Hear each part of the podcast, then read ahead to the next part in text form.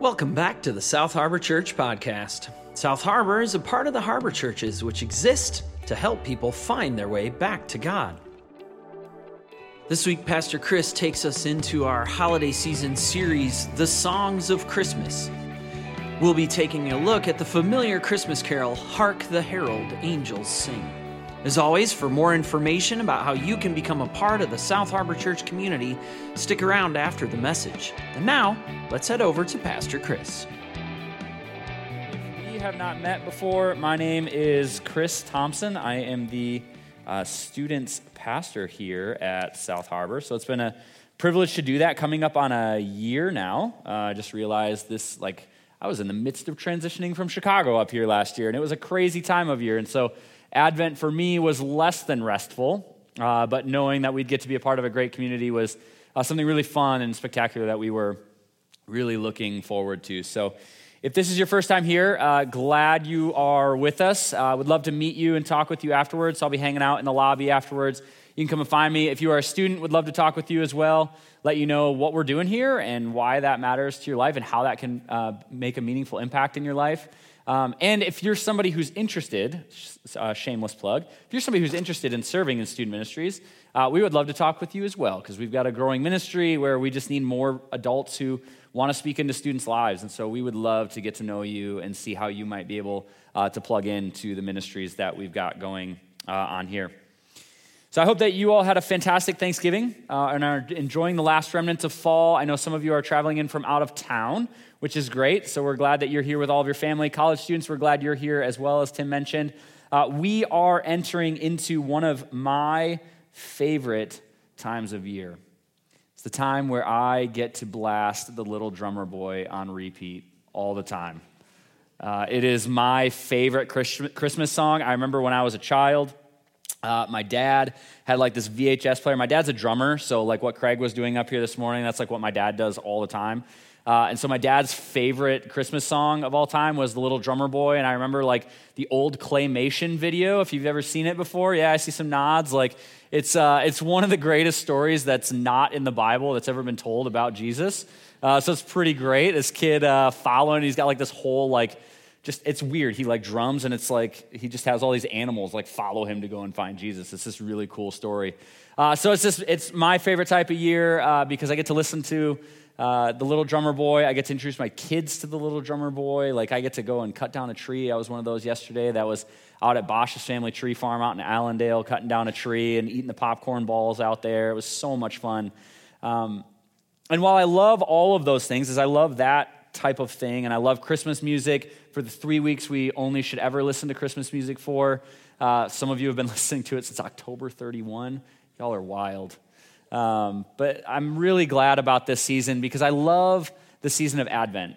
Uh, it's this season where we get to anticipate one of the greatest stories that's ever been told. We have Christmas and Easter, two of the greatest stories that have ever been told about who Jesus is and why Jesus matters in our lives. And so, for those of you that may have been in the church for a while, you may have heard the word Advent and never really understood what it means. For those of you who are new to church or this is your first time, Advent is uh, a word that comes from a Latin root, and I'm going to say it confidently because you'll believe me. Uh, that is how it's said uh, advenire.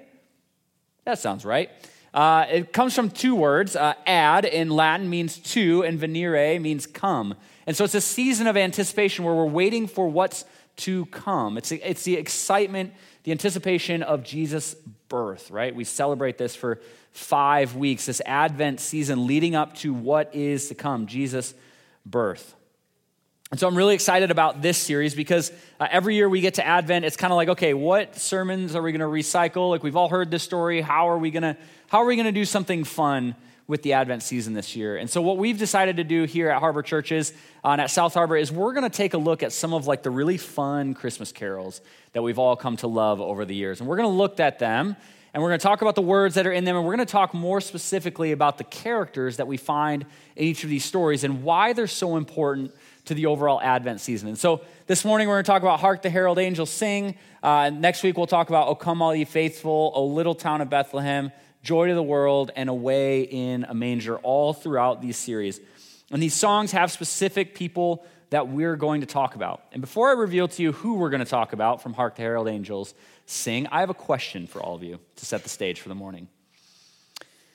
When you think about the world's dirtiest job, one that absolutely grosses you out, what would it be and why? So just take a minute to like talk to somebody next to you, uh, talk to your partner, and just say, "Hey, what is the world's dirtiest job to you, and why?" And then I have a really fun list of really dirty jobs to talk about. So take like 15, 20 seconds, just share what you think the most disgusting job. It could be a fake job that you're just making up because you think something is so gross. I was talking with students today. I can't stand tapioca pudding, so that would be a gross job.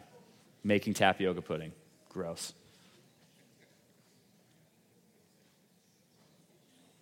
And now you've learned something fun about the person sitting next to you, about what absolutely disgusts them in life. So that's fun.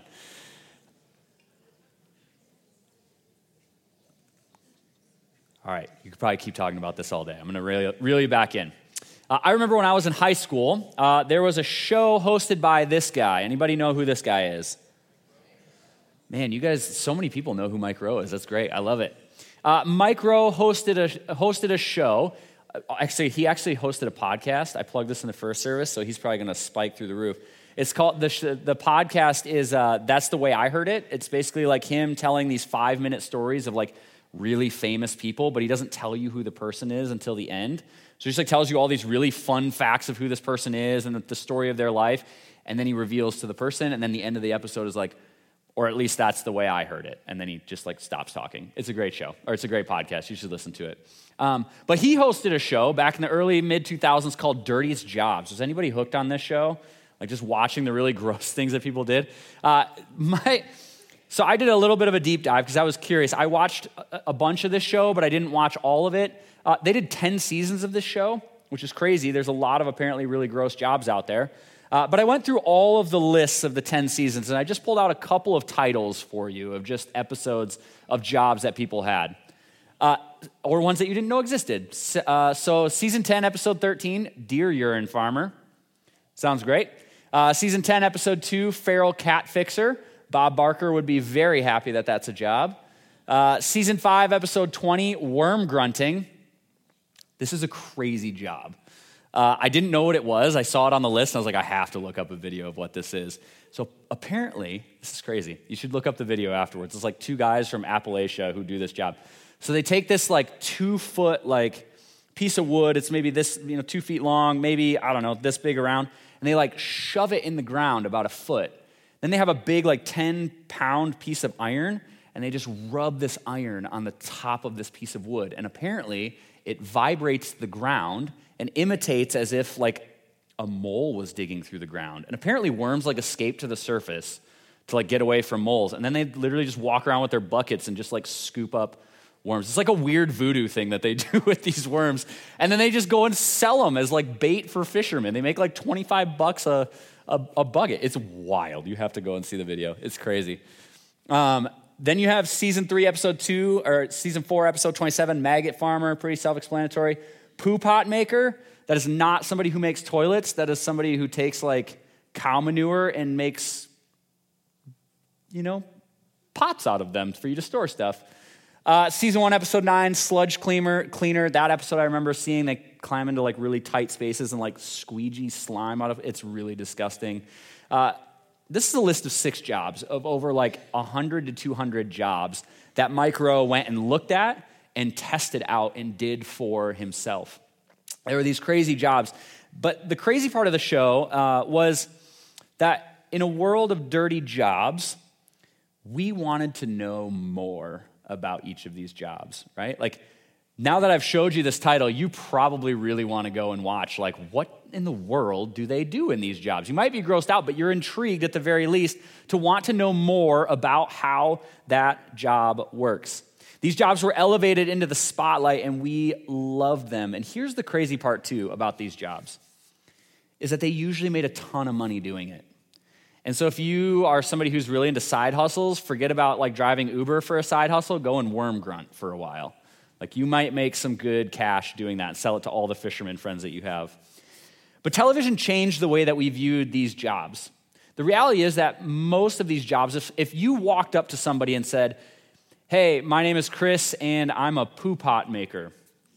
Or I'm a maggot farmer. Like most people would be like, that sounds really disgusting. Like, please don't wear your clothes into my house ever, okay? Like these would be things that, like outside of the television show, these jobs, they were filthy or they were disgusting throughout most of history. Uh, people who had these types of jobs uh, would have been shunned. They would have been people that, like, people viewed as less than intelligent or less than capable of doing all of these jobs. And so they gave them these really dirty and disgusting jobs because nobody wanted to do them. None of the elites in the world were going to do them. None of the people that had means in their life were going to do these jobs. And yet, television revolutionized the way that we looked at them and held them up uh, on a pedestal and said, wow, these jobs are really interesting. I don't know if I would want to do it my entire life, but at least they're really, really interesting to look at and wonder. The story that we're going to look at uh, this morning uh, had Mike Rowe done the Dirtiest Job show 2,000 years ago, the main characters in our story would have been those who would have gotten a spot on that show without a shadow of a doubt, which makes the story that we're going to talk about today all the more shocking. But before we get to those people and why they are so important, I want to set the stage for us through history a little bit. So, if you want to open your Bibles to Luke chapter 2, that's where our story will be this morning. Uh, but a little bit of history to kind of set the stage for why the story is so important because we can't pick up a story mid story. It just doesn't make sense. It's like starting a really good movie in the middle. You would be really confused as to how the characters got to that point. And so, here's a little bit of a quick history uh, of Israel for you. So there's these kings that start. Israel happens in, eight, in 922 BCE. There's been three kings Saul, David, and then Solomon. And in 922 BC, Israel is split into two nations Israel in the north and Judah in the south. Uh, Israel in the north is ruled by a guy named Jeroboam, who was a former general of Solomon, who was exiled to Egypt because Solomon feared that he was going to kill him. And so when Solomon died, the people in the north brought him back and said, We want him to rule. And then Rehoboam, Solomon's son, ruled the southern part of Judah, and they split into two countries. Already some craziness and some division happening there. In 722 BCE, the Assyrians conquer the northern kingdom. And the Assyrians are some of the most ruthless and vile conquerors that Israel has ever come up against. The things that they did to them were barbaric, they were preposterous, and they were things that involved killing and mutilating and dragging people off into captivity. The prophet Isaiah, this is where we get a lot of his prophetic words from in the, in the Old Testament, from the prophet Isaiah. On 586 BCE, Babylon, ruled by Nebuchadnezzar II, conquers Judah, the southern country, and destroys the temple and takes many Israelites captive. This is where we get the stories of like the book of Daniel uh, where Daniel in the lion's den, Shadrach, Meshach, and Abednego in the, in the fiery furnace. Like, this is where we get uh, the book of Daniel from. In 538, Cyrus the Great, the king of Persia, conquers Babylonia. So, Babylon rules for a very short period of time. But he allows the Jewish people to return home. We get the story of Esther, Queen Esther, from this period in time. We also get the story of the prophets of Ezra and Nehemiah, those who are uh, sent back to rebuild the wall so nobody would conquer Israel again, so the Israelites could have a safe uh, home for upbringing for their families and their crops and their animals and, and just a place for them to settle again. And then in 322 BCE, the Greeks, led by Alexander the Great, conquer Israel, along with all of Persia and Egypt, forming like the largest nation ever in the history of the world. Uh, in 167 BCE, the Maccabean revolt occurs and brings independence to the Jews. Uh, this is where we get the holiday armadillo from. Anybody familiar with Friends? When he walks in because he couldn't find like a costume and says, the Maccabees. That's what I think of every single time when I think about the Maccabean revolt as he's starting to talk about their holidays. Uh, but the Maccabean revolt occurs and brings independence to the Jews in 167 BCE, and 100 years later, uh, Rome, led by Pompey the Great, conquers Israel again. And so you can see, leading up to almost where our story starts, the history of Israel is one filled with captivity after captivity after captivity after captivity, with like momentary moments of like freedom. Uh, where they're able to live their lives the way that they want to, although most of it is just rebuilding out of the rubble. So, this has been their history all the way up until the point in our story. Our story takes place uh, somewhere between the years of 6 BCE and 4 BCE. So, nearly 60 years after Israel was conquered yet again by Rome, and even longer still, The last time that really there were any words from God given through prophets, through angels, through visions or dreams was about 400 years before this. If you've grown up in the church, you've probably heard of this called as the 400 years of silence. It's where no word from God was coming. It was just kind of this weird space where the Israelite people existed off of the, the former prophets and their traditions and their way of worship, but there were no new words from God coming to them. But finally, in the chapter before what we'll look at, Luke chapter 1, they're in captivity again, and a lot of, a lot of Jewish people had thought that God had forsaken them. But finally, a word from the Lord comes in the form of an angel named Gabriel. Uh, it comes to a family living in the town of Nazareth, which you can see on the map here, is kind of in like the northern, central northern part of Israel, up by the Sea of Galilee. That's where Jesus does a ton of his ministry, and so it's not far away from where he'll do his ministry. Um, but he, Gabriel, the, the, the uh, angel, shows up to two individuals, Zachariah and Elizabeth. Um, Zachariah and Elizabeth, and says, Hey, you are going to have a child. And when you have this child, name this child John, because his name will mean that he is going to prepare a path for the Lord. After this, the angel then moves on to Mary, um, who we've heard is the Virgin Mary, right? This woman who uh, is, is given a child through the Holy Spirit. She has Gabriel come and tell her that this is going to happen. And she's like, that's weird. That's not how that's supposed to work. And yet she still has this child inside of her. And so she's told that she will have, ch- have a child, which brings us to our story in Luke chapter 2. And so here are these words from the book of Luke, starting in chapter 1 or chapter 2 verse 1. In those days, Caesar Augustus issued a decree that a census would be taken of the entire Roman world. This was the first census that took place while Quirinius was governor of Syria, and everyone went to their own town to register. And so Joseph also went up from the town of Nazareth in Galilee to Judea, to Bethlehem, the town of David, because he belonged to the house and the line of David. He went there to register with Mary, who was pledged to be married to him and was expecting a child. While they were there, the, the time came for the baby to be born, and she gave birth to her firstborn, a son. She wrapped him in cloths and placed him in a manger because there was no guest room available to them. And there were shepherds living out in the fields nearby, keeping watch over their flocks at night. An angel of the Lord appeared to them, and the glory of the Lord shone around them, and they were terrified. But the angel said to them, Do not be afraid. I bring you good news that will cause great joy for all of the people. Today, in the town of David, the Savior has been born. Uh, he is the Messiah, the Lord. This will be a sign to you that you will find a baby wrapped in clothes and lying in a manger. Suddenly, a great company of the heavenly host appeared with the angel, praising God and saying, Glory to God in the highest heaven, and on earth, peace to those whom his favor rests. When the angels had left them and gone into heaven, the shepherds said to one another, Let's go to Bethlehem and see this thing that has happened, which the Lord has told us about. So they hurried off and found Mary and Joseph and the baby, who was lying in a manger. When they had seen him, they spread the word concerning what had been told them about this child, and all who heard it were amazed at what the shepherds said to them. But Mary treasured up all these things and pondered them in her heart. The shepherds returned, glorifying and praising God for all the things they had heard and seen, which were just as they had been told. And on the eighth day, when it was time to circumcise the child, he was named Jesus, the name the angel had given uh, before he was conceived. Friends, this is the word of the Lord. So, as we mentioned earlier, the Romans are still ruling. They're in like their 60th year or so of ruling uh, when all of a sudden uh, they get this decree. The Israelite people get this decree from Caesar Augustus, the guy who's kind of in charge of all of Rome, this, this big, bad, conquering body who's conquered most of the world around the Mediterranean Sea and then expand that out a little bit. It's a, it's a massive area that he has now conquered.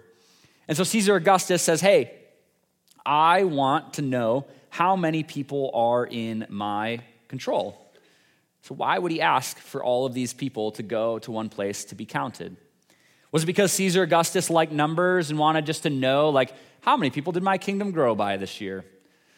It may have been part of it, right? Like, as people who are in business, like you want your numbers to go up in, in, in the business world.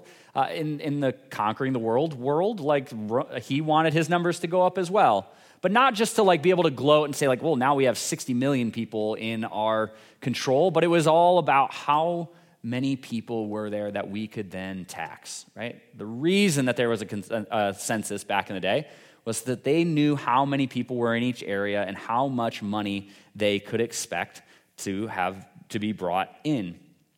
And so Mary and Joseph set off on a trek back to Joseph's hometown. Remember, they're all the way up in northern uh, Israel, up by the Sea of Galilee and Nazareth in the green there.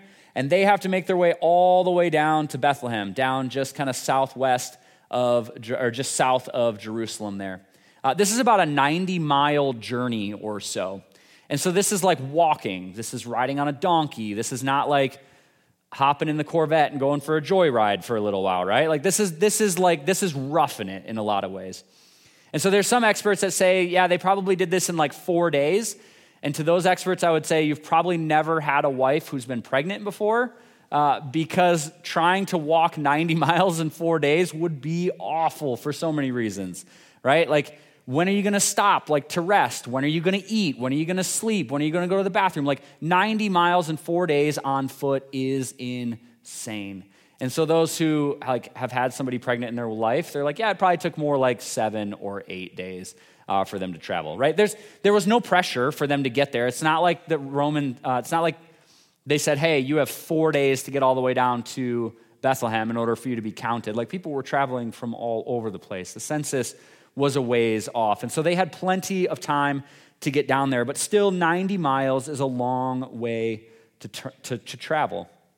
And so the story goes on that when they get into town, they cannot find a guest room to stay. This may be a new way of hearing this story uh, for many of you because many of you probably heard this story told as what? They've had no room in the, in the inn, right? Uh, no room in the inn.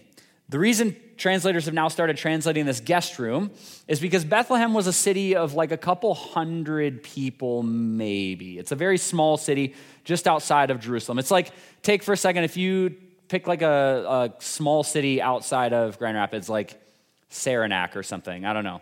Pick a small town, like a couple hundred people. There's not a, not a ton, like people aren't going to Saranac. They're not going to Bethlehem as like a touristy destination. It's not like they're going there to like, do business deals there or something. There's no religious purpose for them to really go there.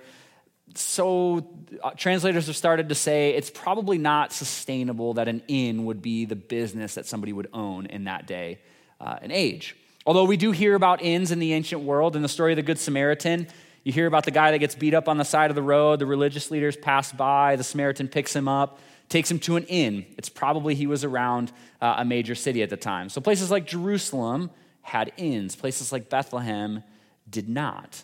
So, where did they stay? If they didn't stay at an inn, but they were looking for a guest room, where did they most likely stay? Uh, the reality is, is that they probably did still stay in someone's house, right? Like the story, I had this, I've always had this like crazy story in my mind of like when this pregnant woman shows up and they start to explain this story of, you know, like she's pregnant, but she's a virgin. People like this innkeeper would have been like, that's not true, and like angrily slams the door in their face. And the only place that they can find is like the stable out back because they were just such terrible people that, that they couldn't be seen in, in their house. Like just this great shame would come over us if we if we housed them. This was a story I told myself uh, from when I was a kid. I don't know why. It's just it's just where it uh, where it came from. Uh, the reality is though, like people would have gone out of their way to try and house Mary and Joseph. They would have tried to fit them in somewhere. And so, where does this stable idea come from, right? You can see on the screen here, uh, there's this guest room on the right hand side. Uh, this is like a wall in the middle here, separate door for the guest room. Like, if anybody had anybody come from out of town, they would have this guest room like set up really well and nice for them. The ancient Near Eastern world prided itself, prided itself, pride, they had this pride around being hospitable to those that are coming into their, into their midst. And so they gave them this whole guest room separate to themselves, the people that got there first. Now remember, Mary is pregnant and she's trying to make this trek with Joseph, and it's probably not the easiest thing to make. The other side of it is, is that Joseph is older at this point. His family's probably all passed away. And so while they if his family was still alive, if they would have known that they were coming, they may have saved the guest room for them. So Mary and Joseph may have been late getting into Bethlehem, and all of the guest rooms were taken already. And so, where did they stay?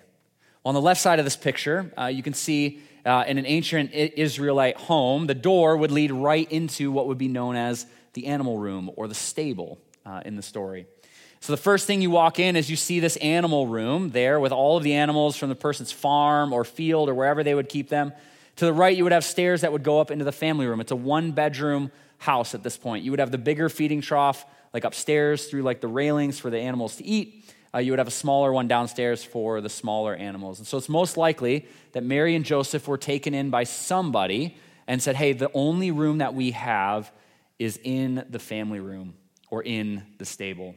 And so they were trying to be as hospitable as they possibly could to this couple that was finding their way to them. This is where the story gets good.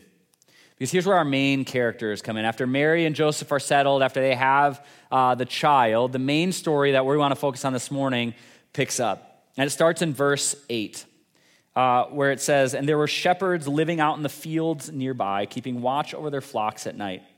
An angel of the Lord appeared to them, and the glory of the Lord shone all around them, and they were terrified. But the angel said to them, Do not be afraid. I bring you good news that will cause great joy for all the people. Today, in the town of David, a Savior has been born to you. He is the Messiah, the Lord. And this will be a sign to you that you will find a baby wrapped in cloths and lying in a manger. This image uh, is incredibly weird and yet it's incredibly provocative when you understand why. Because remember the conversation we had about the dirty jobs earlier and Mike Rowe and these crazy things that people would do and make money from. Like this, if, if Mike Rowe would have done a talk 2,000 years ago, uh, this job as a shepherd would have showed up on his list. Because for all of human history uh, and all of Israelite history, the job of being a shepherd was seen as one of the lowliest jobs you could possibly do in the ancient world. Uh, if you were with us in the Genesis series, we didn't necessarily talk about this passage, uh, but we talked about a, a, guy named Joseph and his whole craziness with his family. Well, at the end of the story, Joseph uh, figures out a way for his family to come in uh, to Egypt to live with them. There's a severe famine going on in the world, and and he had already said in front of a whole group of officials that, well, you guys must be spies. You must be here like to spy on us and, and, and learn what we're doing and figure out why we, and figure out our, and exploit our weaknesses, right? And so Joseph wants his family to come in and to be safe. And so what does he tell his family to say when Pharaoh brought them in for an interview? In Genesis chapter 46, uh, here's what the scriptures say about what this looked like chapter 46, verse 33. Uh, he said, When Pharaoh calls you in and asks, What is your occupation? You should answer, Your servants have tended livestock from our boyhood on, just as our fathers did. Then you will be allowed to settle in the region of Goshen, for all shepherds are detestable to the Egyptians. The shepherds, they were people who lived on the outside. They were the people that had the worst land. Goshen was not the best land in the world, but they were going to be given uh, that land. They were doing the jobs that were viewed not as a threat to anyone. Joseph knew this in telling his family to say that they were shepherds because nobody would take them seriously and nobody would say that they were worth their time. And this didn't just stop with the Pharaoh and the Israelites in Egypt. Uh, in the ancient Israelite world, uh, this job would have carried a lot of biases towards the shepherds.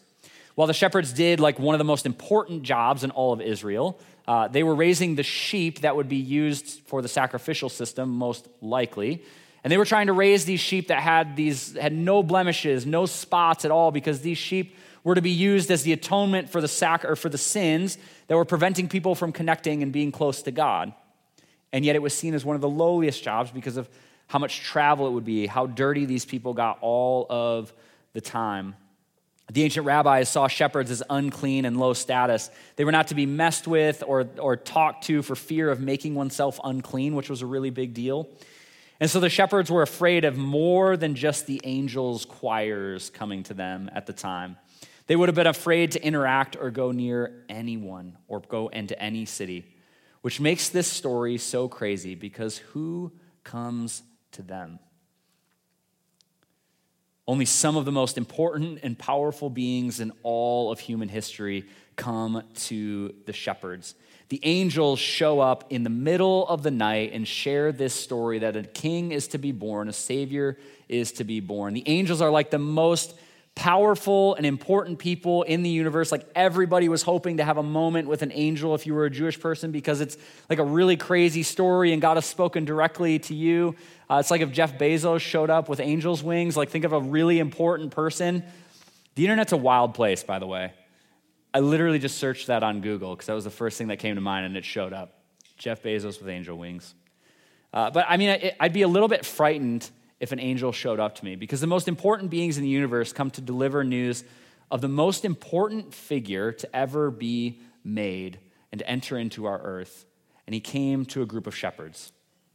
I can't imagine the fear and the questions that had to race through their mind because, as Kenneth Bailey says in one of the books that he's written about shepherds, he said, from their point of view, if the child was truly a Messiah, the parents would reject the shepherds if they tried to visit them, right? Like, this was one of the fears that would have been running through their head. The angels are coming to them. Like, angels never come to shepherds. Important people never come to shepherds. And so, from their point of view, if they were to go and visit uh, the, the, this Magi, or this, the Messiah, this King, the Savior, if they were to go and visit him, they would surely be rejected because who, who, who hangs out with shepherds? And yet, I can't imagine the relief that must have come over them when they heard these words from the angels uh, that this will be a sign to you that you will find a baby wrapped in clothes and lying in a manger. Kenneth Bailey writes that hearing that the babe was lying in a manger reassured them that he was in a humble home, and that for maybe the first time in their life, they were going to get to interact with someone important who had something important for their life. And so these shepherds, they get up, they leave their sheep out in the field, and they go and find this child that was born. This child that they, of all people in the universe, were invited to go and see. When they find him, he's just as they said, wrapped in clothes, uh, wrapped in cloths, lying in a manger. I have to wonder how powerful of a moment and how shocking of a moment that was for the shepherds who for their entire lives had been kicked and spit on and, and had dirt thrown their way and told, hey, don't get too close to me. I don't want to become unclean. And yet the tides have now shifted to now where they're the most important people being invited to go and see the most important person that's ever been created, who would do incredibly remarkable things to save the world once and for all. After time, they get up and they leave. And it says they leave with joy in their hearts because for the first time in their whole lives, they've been seen as equals. They've been seen as loved. And they were seen as worthy to be in the presence of royalty. Kenneth Bailey writes one more thing that this was their sign, the sign of a lowly shepherd. He adds uh, that these people did their best and it was enough. The shepherds were welcome at the manger and the unclean were judged to be clean, and the outcast became honored guests. I want to end with a story. Um, I was in Israel in uh, 2018. At the time, I had been married for a couple years. I was in seminary. Uh, I had a three month old daughter, and so leaving for 10 days was a really hard uh, thing. Uh, to leave my wife, first time mom, like with a three month old at home uh, in a different time zone, so I couldn't even really like talk to her regularly throughout the day. I couldn't really see my child, and so I was kind of like split in these two places. And um, for anybody who's been to Israel or you've ever talked to somebody who's been to Israel, there's usually like one story that they always start with. So I want to share with you my story of being in Israel and what my experience was like uh, being there, because it was a really profound moment for me. Uh, I don't remember what day it was or how far we were into the journey. Uh, but we went, we came to this place uh, on the screen. This is called the Herodium. Uh, it is, it looks like an ant hill, um, but like you can kind of see how tiny the people are on the top. It's literally like this man-made mountain fortress thing. Like there's a mountain out in the middle of the field, and it's like somebody just cut the top of it off and built a structure down inside of it. Uh, the guy who created it, his name was King Herod. You probably heard of this guy uh, before in the scriptures. This place was the pinnacle of power for Herod, the pinnacle of power for Israel at the time. Like this thing was said to be impenetrable. The slopes of this thing are like 35, 40 degrees. Like you couldn't run up this thing if you wanted to. You couldn't conquer this thing. There was one pathway really to get up to the top, and it wound back and forth forever up this hill. It was a symbol of the ultimate power and ultimate paranoia that someone had. From the top of there, uh, our guide, uh, Yehuda was his name, uh, him and uh, Dr. Greer, who were leading the trip with me, uh, we were standing up at the top, and they said, if you, if, if you look over to your left, we were looking out this way, look over to your left. Uh, he said, You see that kind of like ridge and, and valley off to the side? He said, On the other side of that, he said, is the town of Bethlehem. Um, it was this very weird moment where I was standing on the top of this like place of ultimate power and saying, Wow, this place is now like it looks like that. It's an archaeological dig site. Um, it had crumbled. It had fallen apart. It had been this place of just lavish. I mean, there's one room that in there, like before they had like TV screens or airlines or the ability to fly, they would paint these like murals on the wall from all over the world, and it would be like the exotic room in there where you would have like a Mediterranean coastline or you would have like a jungle. Like it was just this beautiful place of just immense royalty and power and wealth. And here it sits now, crumbling. And they were talking about the story of how, like, yes, this has crumbled, this power dynamic, the way the world had always worked has now crumbled. And yet Bethlehem is right on the other side of that hill. And the story of Jesus has continued on for so long. And that for me was an aha moment. But the story gets crazier because as we're making our way back down, we go, we go back out and kind of you can see where the path starts. Uh, we're like up at the top, like kind of rounding the corner. And there's like this right hand side where you see like these buildings up towards the top where it starts to wind back down. We're standing there and someone suggests to us, like, we just need to sing a Christmas carol at this point. I don't, I think it might have been Oh Holy Night. I'm not exactly sure what it was. Um, but it was a story, it was this beautiful moment where as we're singing this, and this might be the story that everybody shares from the journey uh, when we were there. But as we were singing the story about the birth of Jesus, about just thinking about this power dynamic shift and the crumbling of this empire and Jesus' ministry of peace and love and inclusion coming together, like all of a sudden on the bottom of the hill, at the bottom of the Herodium, we see a teenage boy walking with a herd of sheep uh, out in this field. There's this really crazy, powerful moment uh, that was not lost on me in that space. Just thinking back through that the first people that Jesus interacted with were shepherds, the people that were the most unclean, the people that the world would have shunned, the people that had so many hard things happening in life, that the shepherds were the first one invited in to the story with them. And the power dynamics and all of it was just this really beautiful moment that will not be lost on me forever. The reason I tell you this story is because as you continue on into this Advent season, I know there is going to be so much that pulls you from all different areas of your life. But in this season, take a moment and rest in the joy that those shepherds had to have felt on that first Christmas morning and do as they did. Because, like you and I, at one point in our lives, like those shepherds who needed some joy and some hope, or felt on the outskirts, or felt shunned in some way, shape, or form, whatever it is that that moment in life, you know the goodness that's come because of knowing Jesus Christ in those moments. And when they had seen him, they spread the word concerning what had been told them about this child, and all who heard it were amazed at what the shepherds had said to them. And so, someone in your life, like those first shepherds, is feeling the pressure that they're not good enough, that they won't amount to anything, that they can't afford everything that their child wants for Christmas, and because of that, they're a terrible parent. And yet, Jesus didn't come with all the fanfare and pageantry that he could have had. He could have come and he could have been born to someone who was born into royalty and had these amazing, elaborate parades and had all these ornate clothes and, and been put like on a baby throne or whatever it is that they did back in the day. They could have done all of these things. He could have come in that way, and yet he chose to come in this way and include the shepherds who needed to hear his story the most. And his first guests were the one who needed joy the most in this season.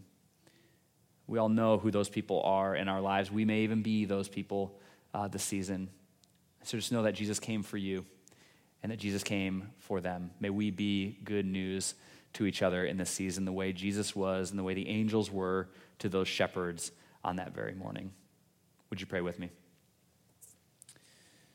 God, thanks for uh, the stories that, that you have so intricately crafted for us. All of the strings that are being attached through these stories as we slow down and notice them the ways in which you orchestrated Jesus being born in a manger to help the shepherds be at peace when the angels came. They could give him a sign and, and say, No, Jesus didn't just come for the rich and the elite and the powerful, but he came for those who feel down and out, who are going through a hard time, who feel shunned, who maybe just need a little bit of joy in their lives. So, God, in those spaces, if that's us, if we need uh, a little extra dose of your joy this season, would you put somebody in our life? Uh, would you put it into our life? Uh, if we know somebody who needs a little extra uh, ounce of joy this season, would we be good news as the shepherds were uh, leaving and telling everybody about what had happened to them? Would we be good news to the people around us as we anxiously await the birth of your son in this season? So, God, we love you. Uh, we'll talk to you soon. For more information about how you can become a part of the South Harbor Church community, find us on the web at www.southharbor.org or find us on Facebook and Instagram at South Harbor Church. On Sunday mornings, you can find our service streamed live at 9 a.m. on our Facebook page. And so, once again, from all of us here at South Harbor and the Harbor Churches, we want to wish you a blessed week.